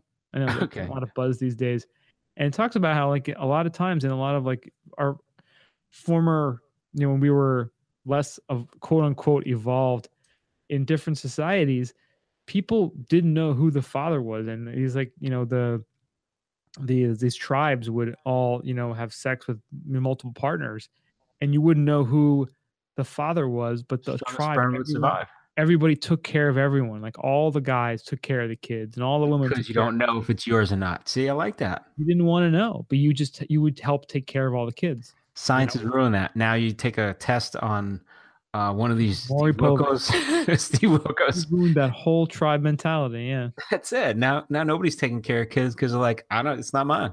and they say fighter pilots too. Like if you're in a high risk job, you know, like and say you died in a in a crash, you'd want your best friend to be with your wife because you you trust him with her. All right. So how about top fighter pilots? Mikaela Shiffrin, Lindsey Vonn. Throw them all in the mix. And there's women fighter pilots too. Just jump them in there. Maybe there's Bode No. Miller with that? No, No, fighter pilots stay with the fighter pilots. Skiers stay with the skiers. Oh, you're keeping them. How about like the best welder in the world? No, it's not. Welder. Eh, well, you know. You never know. I'm just saying. You never know how the skills translate. How about tightrope walker? They got like Listen, the can Wallendas. We're mixing the Wallendas in there because they, they got balance. Anybody can be with anybody. That's great. But you know what? For this particular experiment, we're trying to make a super skier. All right. So wh- what's your hypothesis? oh, um, well, the conclusion is that I'm retarded, and I'm I'm happy to admit that. But I'm just saying, if we're playing some sort of like, you know, Hitler genetics kind of thing going Whoa, on whoa, here, whoa. you- No, we're not going that extreme. well, yeah, yes, we are. We're doing exactly what he did. Is it epigenetics? Is that what it's called? The field? I don't know. We got Bode Miller's up there. Andrew Weibrecht. Oh, why don't we break in? Uh, what's the uh, moguls? We got to break in mogul people. Or Donnie Moseley? Yeah. Yeah, we get moguls and downhill. Like combine those. That's that's kind of crazy. Well, that's why, yeah, if you combine like a Lindsey Vonn and a Jonny Moseley, then you're getting some sort of like Billy Kidd, you're getting everything. Billy Kidd in there. Why not? Why not? The cowboy. Yeah, Bode Miller and Ted Ligety are all over this. I don't know. We're not saying it should happen, but if it did happen, it would be great for America. That's all. That's what we're we're putting out there. Picabo Street, Killington. Oh, Picabo Street. That's right. Yeah, I remember the chapstick commercial. She looked good in that. Julie Mancuso. Mancuso, yeah. She's a looker. Yeah, I tell you what, we're gonna now I'm gonna think about this. I'm gonna have my whole list of like, you know, permutations. What we should do is we should have bracket and let the let the Oh, let the listeners bracket? we bracket it. remember our bracket from like two years ago? We had like the most evil, most evil character. yes, I still have that bracket. It was awesome. And you know what? We did it. So we did it two years ago, and the uh the white was it the White King? What is it? The um The White Game of Walker Thrones? King. Yeah. He Um, won, and we didn't realize how evil he actually became. Like he became more evil yes. show even after we voted him the most evil character. He's the most badass guy now after last season, and that was before last season. I think, yeah, well before last season, Before two seasons ago, yeah. because we had a whole discussion around it. We're like, no, no, he's evil, blah blah blah, and now everybody's like, yeah, he's the baddest mother. He's got a dragon He's got a dragon. and giants. Yes, God damn. A bad man. He beat out Darth Vader, and you know what? Rightly so. I'm comfortable with our decision. Especially after the after the new ones showed Darth Vader, I'm like, he's not the same Darth Vader of Star Wars. Empire Strikes Back. Empire Strikes Hashtag- Back.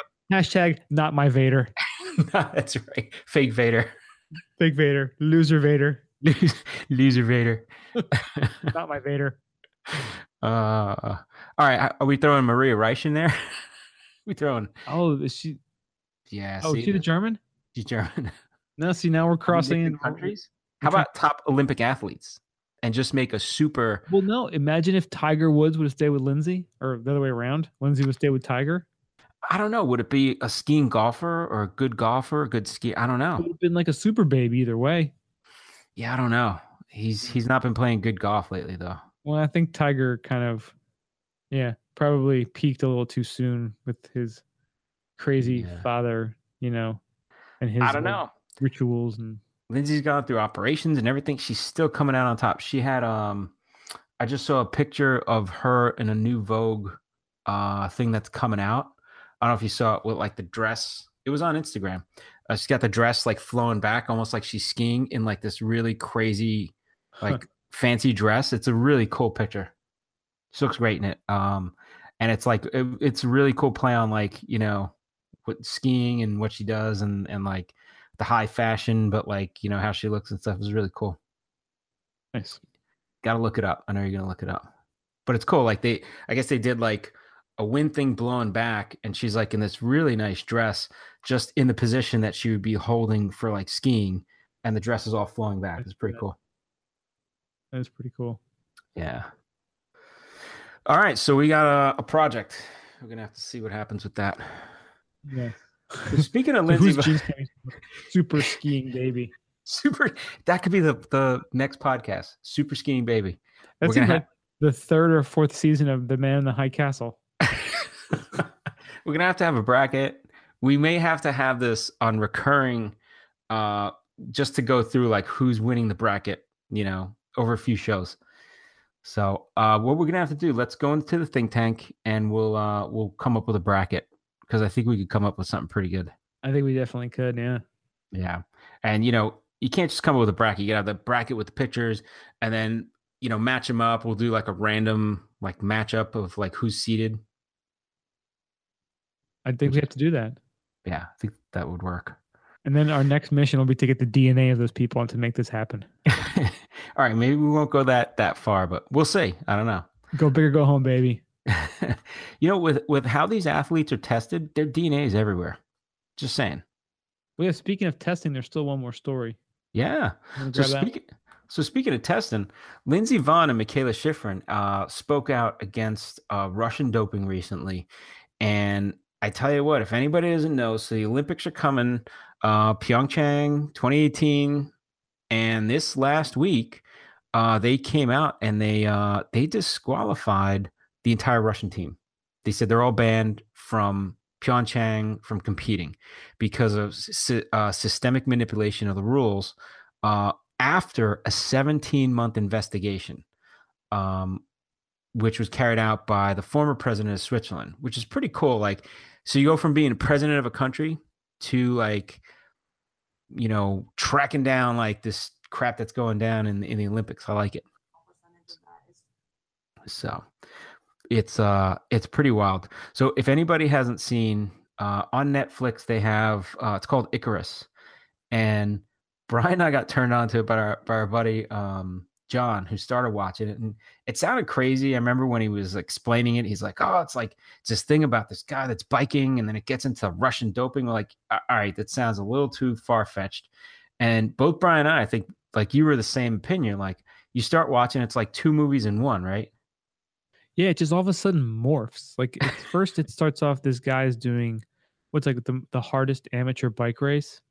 Yeah, it's like um I think they do a few stages of the Tour de France um after the Tour de France goes and they're all amateurs. So, I mean, they're pushing themselves like 100 120 miles at like a professional pace, which is crazy. Yeah, and this guy's like a documentary filmmaker as well, right? Isn't that what he does for his job? Yep. So he does that, and then he so he he's he's kind of filming his whole approach and how he's going to do it.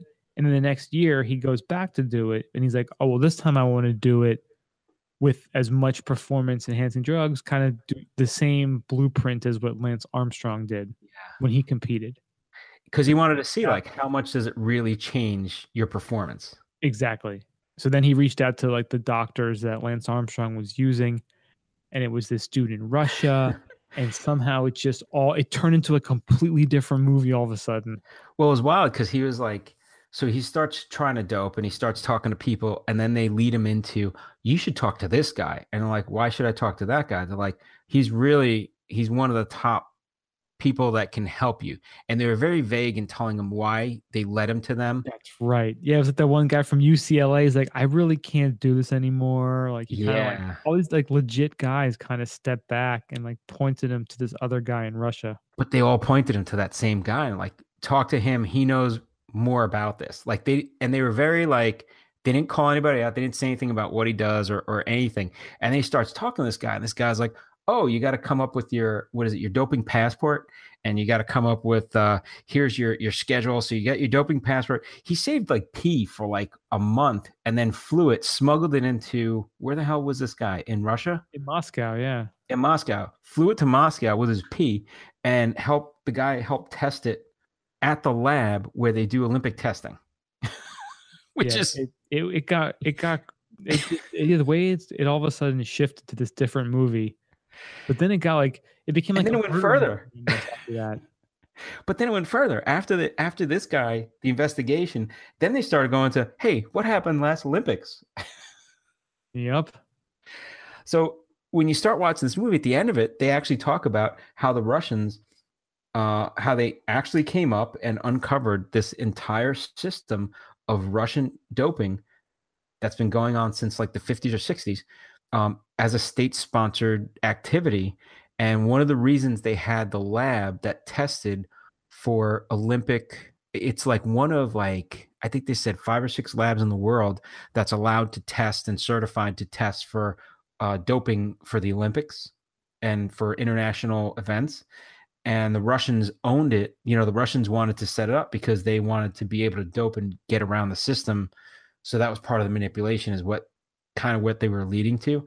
And they actually went into like how last Olympics in Sochi, they were like, um, they they were passing sample bottles through like this hole in the wall and they were opening the samples and and changing them with like good urine it like it was this whole crazy it, it led you talk about leading you down a rabbit hole this is like one to another until you're in the darkest deepest level and you're like wow i got And to see like, can everything this possibly be true? and now so going circling all the way back around um after the 17 month investigation yes it's all true Yep. so uh i And gotta say man too, it's like it's like this, and this this was like came down from Putin pretty much.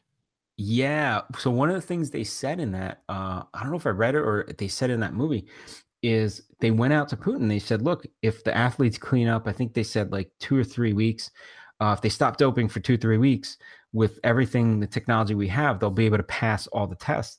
And his attitude was, no, keep doping because we want to make sure we win as many medals as we can. And then we're just going to, we're going to trick the system by like switching samples.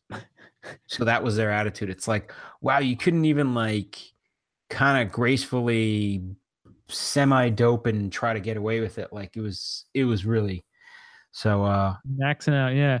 It's like, and yeah, if you do not want to take steroids, you go to Gulag. so, you know, it's sad for the athletes that didn't dope. Um, but it's like a state sponsored it's it was a system that they put in place which is crazy so they actually said after they they actually handed out uh 25 lifetime bans to competitors uh since the start of november and they stripped 11 medals so now it's funny if you look at that uh, link that we have in our in our uh, podcast notes they actually have the reconfiguration of the medals and Russia's down at like fifth, and all these other countries are above them. So it's kind of crazy. Like they're stripping medals now, and it's just like it's changing all the all the medals. So they're saying uh Sochi medals, um, and I think they also have uh the other Olympics too, uh, which is The Rio ones, we I'm not sure because the Rio one they talk. That's when they talk about an Icarus, where they were like going to ban the Russian team, yeah, and then they let him at the last minute. and they reinstated him. Yeah, Yeah. Uh, but yeah, I love the little the medal table. It's like, hey, there you go. Russian won thir- Russia won 13 gold medals, and then all of a sudden, whoop, now Norway after all the bans, Norway, Canada, USA, Russia. So went Russia, Norway, Canada, USA. So it's like Russia went all the way to the bottom. So it's kind of like, yeah. Uh, and then the athletes that are getting banned, it's like some of these people were very well known, like top of their top of their game, uh, but they were they were cheaters. So they got like lifetime bans, which is pretty messed up as an athlete. Um, and then they said uh, any competitor for this next Olympics that proves that can prove or or whatever has not been proven to be doping uh, from Russia can compete. They will let them compete, but they're going to compete under the Olympic flag, not under their their country flag, not under Russia, right. which is pretty wild. That's crazy. Yeah.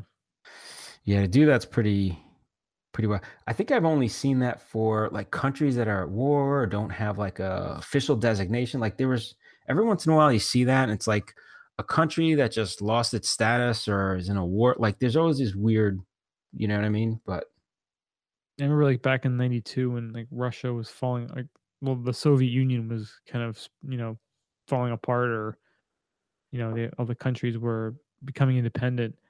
They uh they were under the unified team flag. I remember that. Yeah. Olympic flag. Yeah, That's like professional wrestling, the unified team. the unified team. Yeah. Bruce the Barber Beefcake and Rowdy Roddy Piper as the unified team. it sounds like something WWE WWE. I say I still say WWF World Wildlife Mhm. Fund. Um, Feels right. WWE feels right. Uh, So at what point is UFC going to be part of the Olympics? Summer Well, Olympics. That's a good point. I mean, they have wrestling, they have you know boxing, they have taekwondo. They have a yeah. They have uh yeah. They have the martial arts. They have That would They be don't kind have of cool. Have like a like an MMA um like tournament style. Yeah, yeah because it's an official sport now. It's it's regulated. It's official. Like they have rules. It's it's not like- commissions and everything. Yeah. now team MMA. Now we're talking. I think this is something that we can get Trump to back. I was trying to describe that to someone, and they're like, "This sounds like the dumbest thing ever." I'm like, "It's dumb, but it's also awesome." and I don't think they have it anymore. Not not publicly televised. This is probably happening still Uh, in like some warehouse, abandoned warehouse. I think it may have been happening in Elizabeth when I picked up my ski box a couple weeks ago. I thought I heard something in one of the warehouses next door. You're a little, you were a little early or a little bit late, and it's like, well, oh, we didn't think this guy was going to be here. You know? Totally, totally bad timing on my part. Sorry, guys. Who are you with? You just point to somebody. I'm with that guy. That guy, yeah. I'm just here to watch sexy dance. Sexy dance. Uh so speaking of which, the funniest thing is uh we we were we were reading the um the Trump book, the Gorilla Channel. or the uh yeah, it's the Gor- Gorilla TV. So if anybody hasn't seen it, it's pretty funny. It's been proven to be a spoof or just fake, whatever. Uh, but it's pretty Fake. hilarious. So I'm thinking he could be a sponsor for Team MMA if that's true. The Gorilla Channel, the Gorilla Channel. Now on the Gorilla Channel, Team MMA, Team MMA. because it was really pretty messed up. I gotta say. Um, then again, you can have it as like so when Russia, since they're banned, right? They can have the all drug Olympics now where there's no testing, and then you might as well just throw the Team MMA in that, That would work. Yeah. like all drug Team MMA. That'd be kind of crazy. All right. So, any other Olympic-ish topics we may have missed? No, I think you know. I think we got our our uh, plug out there for Team MMA and uh, Crashed Ice next Olympics. And our plan for creating America's ski team for 2040. State sanctioned, super, um, super babies, Athlete. super super athletes. I guess 2042, either 2038 or 2042. Yeah, they can start competing at like 16, right? It's Junior Olympics before then. Maybe, yeah. So we're we, we got 16 years. We got to do it now for you know we got to plan ahead, ready. get 'em ready. So, if you have anything else you want to add, I'm gonna throw a meetup out there, a meetup out there just for those people. Yeah, right. If you want to check out the links to all of these stories that we were just talking about, uh, we'll have a link on skibumpodcast.com. Under the ropes. Mario, kick us off. All right, so we're in South Florida. It's the middle of winter, so it's hitting about 40 degrees, which is cold as anything here. Um, so that's the equivalent to what eight degrees up by you, Brian? Oh, geez, it's been uh, it's, it's been under 20 for the last 12 days now. So, Yeah, you would think it's like that here too. Everybody's walking around with like full on like ski jackets. It's crazy. Your highs are what, 70? Uh, it got up to 60 today. Well, that's it, huh? That's it. It was Jeez. pretty. You know, it's it's it's just warming up now. People but- wearing goggles and parkas. Yeah, they were full on hats. I saw people with like tons of winter hats walking around. I saw somebody trying on like full on gloves at the store the other day. Yeah. I was like, "What?" They're like ski gloves. I'm like, "Are you going skiing? Like, you're just walking outside. You don't need those." Anyway, uh, so what happens um, when it gets that cold? Reptiles aren't used to like it being that cold, and this being South Florida, when it gets that cold, this really does happen every year. Um, iguanas start falling out of trees. So what happens is, um, my brother used to work for USF, and they had a problem because all the college kids would come, they get iguanas and other reptiles as pets, and then they just let them go at the end of the school year. They're like, "I gotta go home. I don't, I don't. Nobody wants this stupid, you know, reptile. I'm out." And they would just let it go. And the big problem with that was mess up the ecosystem. It would just start eating all these animals that you know and just screwing up with the whole ecosystem. So they were trying to capture him. So for like a whole year, they're trying to capture them, capture them, capture them. All they had to do was wait till the frost came, or like wait till it got really cold.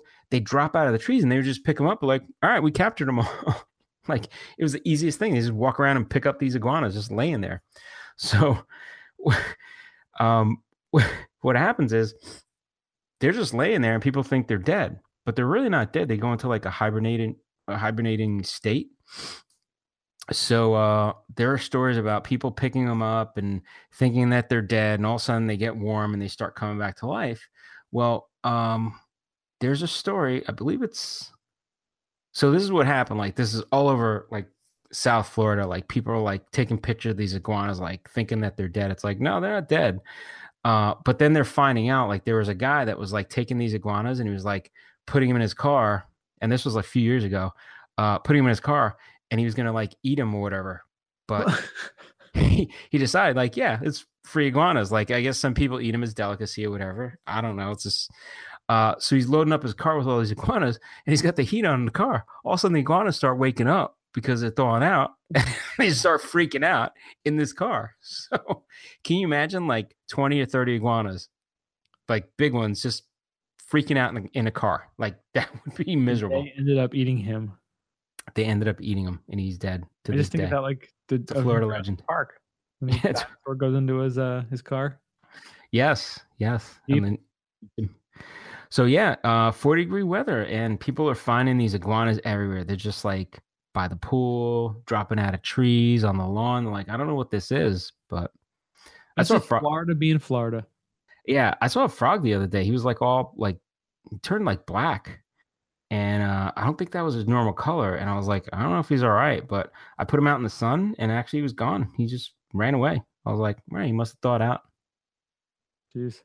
So, yeah, that's that's they say don't touch them, just leave them, or if you need to move them, move them somewhere warm or call animal control or something. So, Yeah, I wonder Um, if that dude's gonna like cook them like lobsters. You just you know when they're still in like that that frozen shock kind of state, just boil the water and just throw it in there. ooh, I think they'd run out. I think they'd thaw out and just like be out of there. You think so? Hmm. Yeah, I don't know. I don't know how good. Perhaps we have to experiment. I'm not an iguana connoisseur, and I don't plan to be. Um, I just kind of, you know, iguanas and snakes. I guess. I guess the thing for them is like a lot of them die, but I imagine like there's a lot of hawks. There's a a giant hawk by my sister's house. The thing landed on her fence, and I took some pictures of it, and I was like, the thing was the size of a big chicken. I was like, the thing was pretty big. I was like, it was almost the size of like a turkey. I mean, that thing was, you know, pretty pretty sturdy. And I was like, that thing would go around and just start scooping them up, be like, free food, man. yeah, right. You know, I imagine hawks are just like, this is a great time of year, fly around, just eat all these iguanas. The best. It's the best. I ate so good that winter of 2018. I'll never forget. So speaking of the cold and the snow, you know, we got whacked with the bomb cyclone last week. Bomb cyclone. on NJ.com in New Jersey here, where I am, there was a, a story regarding this app called Snow Hub, which is kind of like they they say it's the Uber of snow clearing. Nice. It seems almost more like a uh, like a seamless, you know, when you order your food online. It seems more like that to me. But um, what I like the branding. They have like the truck and everything. Well, it's pretty much yeah, like a contracting service that you can use this app to have people come and do your your shoveling and your your snow clearing. And it started out in Connecticut last winter and has expanded to New Jersey, New York, Boston, Philly, Albany, Providence, and Rochester. And it's planning to go nationwide. Nice. So what's cool about it is you you know you have the app on your phone and it uses GPS, shows your location, you can request services, and then you can kind of choose a la carte like what you want to have done. So you can have them like clear my sidewalk, clear the back way, or do the driveway. And there's certain prices that are on there. And there's a price, and then I guess it's a uh, based on the size of the driveway or the walkway, and then how much snow is on there. Oh, cool. So for something like a driveway that's up to six inches of snow, it'd be like 59 bucks. And then it's $10 per inch thereafter plus tax. Hmm. So if you had a longer driveway, um, you know, it can get pretty expensive. So in this example, the guy chose to have his driveway done and to have the walk cleared. And it ended up being like 116 bucks. Hmm. And you know, he said like, "Oh well, it's more than I pay like the local dudes to do it." And um, but he said, yeah, he would. uh You know, he he did the app, requested the service, got someone that called him, you know, pretty quickly after he did it, and uh and then it shows you on the on the map within the app, like the little plow that where it's coming to, uh, you know, how far away it is. Kind of like when Uber and you see the little car going towards your location. Cool. So yeah, it's pretty cool, and um, you know, it's it's just people using technology to make their lives easier. And you know, if you don't want to deal with going out and shoveling your car or you clean out your driveway, you use this app and throw a few bucks and make some contractor happy. Yeah, you know, you want you want to have a little decadent time just sitting inside binge watching TV. It's kind of nice to be like, all right, you know, I'll pay a little bit extra money, but I won't have to get out there. Yeah, we had about a foot and a half of snow, and it took me two and a half hours to clear my driveway and my two little walks. Oh, that's Yeah. right. This year you have the uh yeah, you got the full boat this year. My problem was I had nowhere to put the snow, so I had to like carry it over, and I made a giant pile in my backyard that I was going to jump off my roof and ski down, but I decided Oh, not to because why not? well, after health two and a half coverage. hours of shoveling, I was really tired. Number one, Dude, you got health coverage. What's up with that? yeah, right. And then I then also too, I knew I was going to go skiing this weekend, and if I had injured myself jumping off my roof to ski one little tiny little pile that I made, I would have been really pissed at myself. No, everybody knows you got to put the pile by the street and then have Andrea drive while you hold on to a rope on the back and then launch you off of the. Oh, don't think that conversation didn't happen one or two times too. I was like, well, I was gonna, yeah, because where our intersection is, I was like, so you drive straight and make the right turn, and I'll be in the back like like a tow rope, like a you know you do the um like tubing on like a lake. I'm like, I'll be behind, and then it would just launch me off the jump. Hell yeah. And She she's wouldn't like, she just gave me a look like you're the dumbest person I've ever. Oh, so. come on. I see it on Mhm. YouTube all the time. It always works out great too. It does. For the for the for the take that you see, it's it's fantastic. Yeah, thank you, editing. so yeah, so Snow Hub, if you're too lazy to, and but I gotta tell you, so two and a half hours I was out there. Was it worth would it be worth it? I enjoyed that more than than like having to mow my lawn or any of that crap. Like I actually like being outside and being out in the cold. Like it was nice. I enjoyed it I would rather shovel than mow any day any day of the week. any day. Oh yeah, definitely. I don't know why. I I don't mind shoveling snow, but I hate doing the lawn. It was nice because it was dark. There wasn't any people around. There was no wasps to attack me.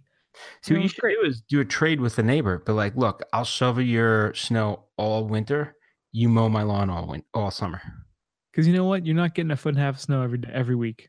I know it's a good trade off But you know what? You're gonna get your stupid ass lawn is gonna grow every friggin' week. every week, and then it's gonna rain. It's gonna grow a little extra. Yep. Whew, crazy man. Yep. Crazy. All right. Next up, Next up, all aboard. We're going on the Golden Eagle luxury train. So Robb Report has uh, some incredible stuff on it. And I was floating around there today, just looking at like what's the cool trips that they have and the and the cool things that like the rich and famous are doing right now, the baller people.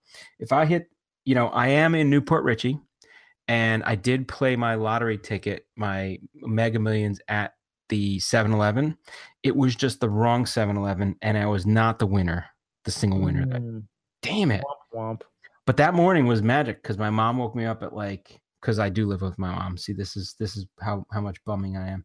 Um, like my sister called, like my mom's like my brother called. They're like, "Did you play lottery at this 7-Eleven?" I'm like, "Yeah, I played at the 7-Eleven." Like, you might have won the lottery. Somebody went like, "Get the fuck out of here!" So I'm like like, running. like a second or two where you like your whole like system was like electrified? You were like, Yes, I lost my shit for a little bit. I'm like, Oh my god, I gotta, check, I gotta check my tickets. Can you imagine I if I was? you. I was like, wait a minute.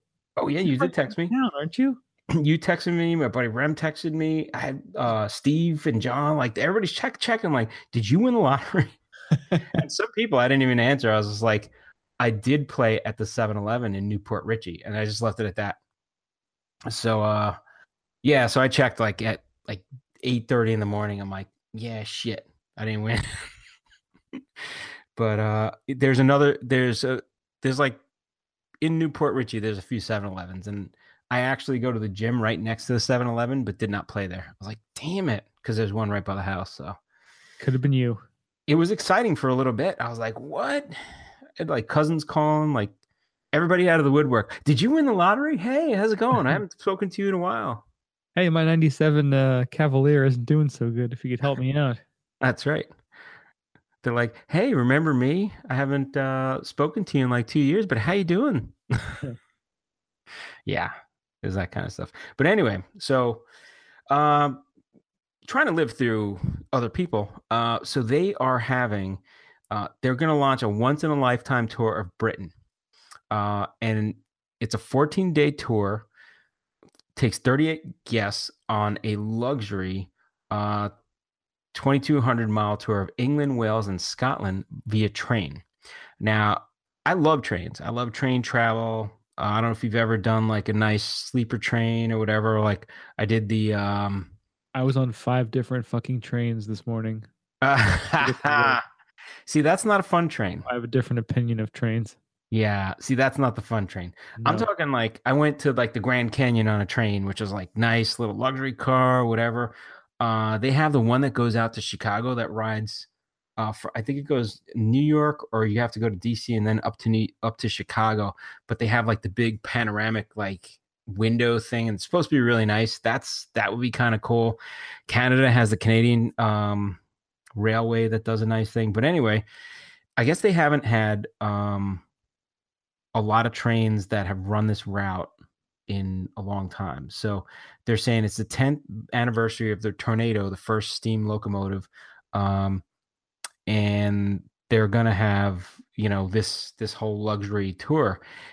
They're saying it's going to go through, you know, some really cool places. It's going to stop. They're going to have like whiskey tastings on it. Like it's going to be baller as fuck. Um, the whole price for per person forty thousand dollars. So I, A I heard mere that 40,000, I think you should, you should say. a mere, a paltry forty thousand dollars. Now, had I won the lottery, Brian, we'd be taking like we'd be renting out the whole train if I could. I'd be like, how many seats do you have left? You know, I just picture this train being like held up like an Yeah, old fashioned like Western movie, you know? Like If there's ever a train you everyone- want to hold up, those are the people. everybody on it's fucking rich. So why That's- wouldn't you like try to like hold up this train? He's kidnapping people at that point. so this is the kidnap target train. James McGillicuddy to rob the train again. That's right. You know they have like howitzers and shit on top of this. They got like crazy like helicopters riding around. It's like drones probably like as like security. Yeah, they're gonna have some something protecting these people. uh, but yeah, they're gonna have like whiskey tasting in the Scottish Highlands. Like it's gonna be black tie dinners. There might even be murder. I don't know. This is like murder on the Orient Express. if there's ever, you know, Hercule Poirot, it's gonna be on this train. I saw like locomotion. I was like, oh, it's like what's her name? Soul Train. Who sang that song? Oh, Kylie Minogue. Kylie Minogue. Maybe she was gonna be on the train That's right. performing. Is the Soul Train? The Don Cornelius. Soul Train. The Don Cornelius. Yeah, we're really dating ourselves now. Yeah, well, what are you gonna do?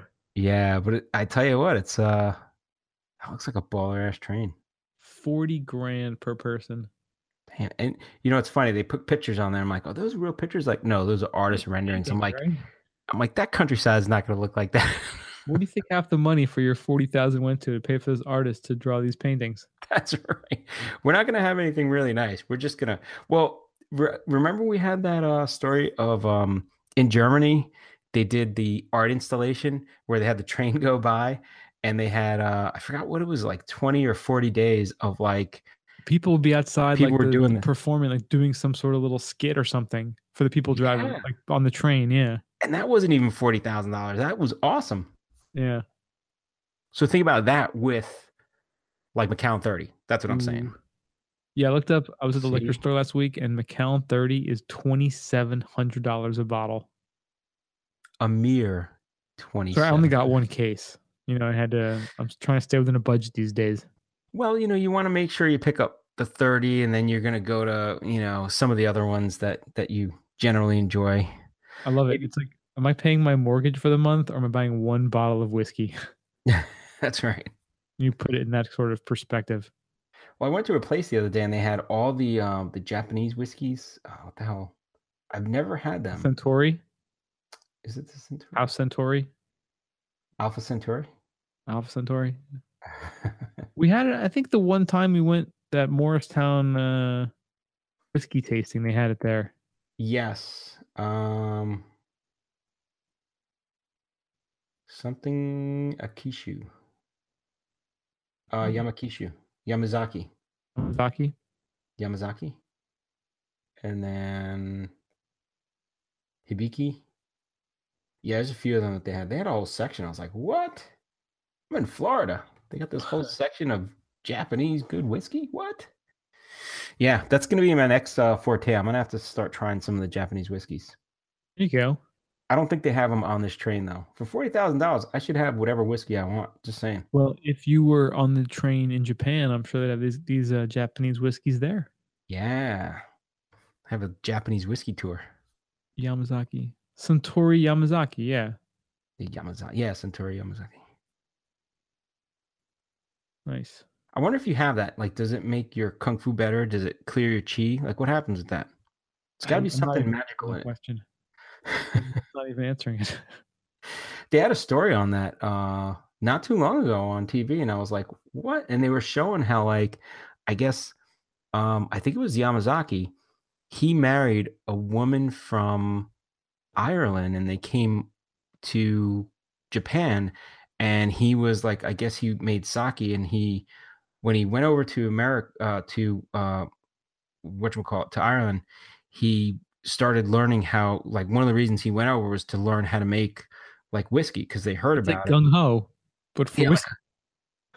and he fell in love with a girl and they went back and supposedly it's like a big thing in japan i think it's yamazaki i look it up but they actually have soap operas about like the the incredible love that they say they had for each other and stuff. It's pretty cool like they have like a whole like story behind like these two people that fell in love and she was irish and he was japanese and they started this like great whiskey in japan and they have like supposedly have one of the I think they said it's a, one of the longest running soap operas based on these two characters. Like, it's pretty Yeah. funny. Yeah. Huh. Yeah, look it up. Yeah, it was a- it was a weird thing, and I was like, I don't know why I'm watching this, but I want to know about the Japanese whiskey. So, next story. It's been super cold, you know, in the uh, the New York City metro area, but a tad nipply. apparently those Canadians, those Canadians are obsessed with cold shaming because that's all we have. Now, cold shaming. What do you mean by cold shaming? Can we shame him now? I mean, can you shame a Canadian right now? No, because it's always going to be colder because it's further north. So they said it's like the weather version of a dick measuring contest, and the Americans are an easy target. oh, that's all they got. About, it's like you think this is cold. Try living in Ottawa. It's minus forty. Winnipeg is literally colder than Mars right now. So yeah, so there's a lot of uh, a lot of Canadians poking fun at Americans for thinking that, you know, oh wow, it's minus four degrees. It's like minus four degrees is like the high in November yeah. because they're showing like New Year's Eve in New York City was like ridiculously cold. They said uh, it was minus twelve degrees Celsius in New York, Damn, how many people died at that thing? the That's second crazy. coldest ball drop ever. Um, Balls are not dropping. Let's put it that way. there you go. Balls are high. not even a temperature most Canadians would think is worthy of screenshotting and posting on Twitter. Nah. Up here, we're familiar with terms like polar vortex, and there are 20 year old anniversary stories about ice storms that left people without power for weeks. Damn. You can understand why watching Anderson Cooper lay out his heated balaclava before going live from Times Square and reading headlines like "Deadly, bone-chilling cold grips wide swath of United States" feels a tad dramatic. Oh, I like that balaclava, the, the zip up one. It's fucking baller. Looks like Ant Man or something like that. right? Looks like It does. that You was know red. That would be Ant Man. It does look like Ant Man. That is pretty awesome. That's got to be warm as anything, though. Yeah, right. And you wear one of those people like, I don't know, I'm staying out of your way. then again, you're not getting past any goddamn security check with that outfit. Not a single goddamn one. Every camera's pointed at you. so like, all right, we're we're strip searching this dude. Yeah. It looks kind of like one of those Ruroc helmets, you know, like this the skiing and boarding helmet yeah, where it has like the multiple pieces, like the mouthpiece and the goggle piece and like the helmet piece. yeah. It's kind of like a like a puffy version of that. If there was a tube coming out of it, it would be like something from Mad Max. Or you look like one of the um the uh like X-wing pilots in Star Wars. Yeah, it does look a little X-wing, X-Men. TIE fighter pilots. Sorry. Ooh, oof, Tie Fighter. TIE fighter pilots. Yeah, it does look a little bit like that. Hey, what did Boba Fett look like? No, it's not Boba Fett looking. It's the uh the other dude, Not at all. the other guy in the cantina. You know what I'm talking about? Snass noodles. Snatch So that was guy. the, um, that was in the band. Oh, the band. Yeah, it looks a little bit like that. blue one? Uh, no, no, the guy with the little circle thing coming out. Greedo? I, I don't know. He looks a little bit like Greedo, who Han Solo shot. Yes, yes, yes, that guy. Yeah. Greedo shot first. Hashtag. Guido shop. Oops, sorry. That was me. I like that bomb cyclone uh, gear though. That's like a bomb cyclone diffusing outfit right there. Diffusing the bomb cyclone. All right, you Nice. want to finish us off for the week? All right. Yeah, I do want to finish this off because I tell you what, this this this is ridiculous and it pisses me off too. So uh But it also makes you laugh. also makes you laugh. So BBC News is reporting that Indians are dying because of wild elephant selfies. So what's happening is the government is uh, actually warning people not to continue to take selfies with wild elephants that are in eastern Indian uh, state of Orissa, uh, which has led to a bunch of attacks. So what happens is the the part that pisses me off is so these wild elephants come in and they try to scare them off, which I understand. They're they're in it's a freaking elephant. It's like the size of like you know An a elephant? bus, an elephant.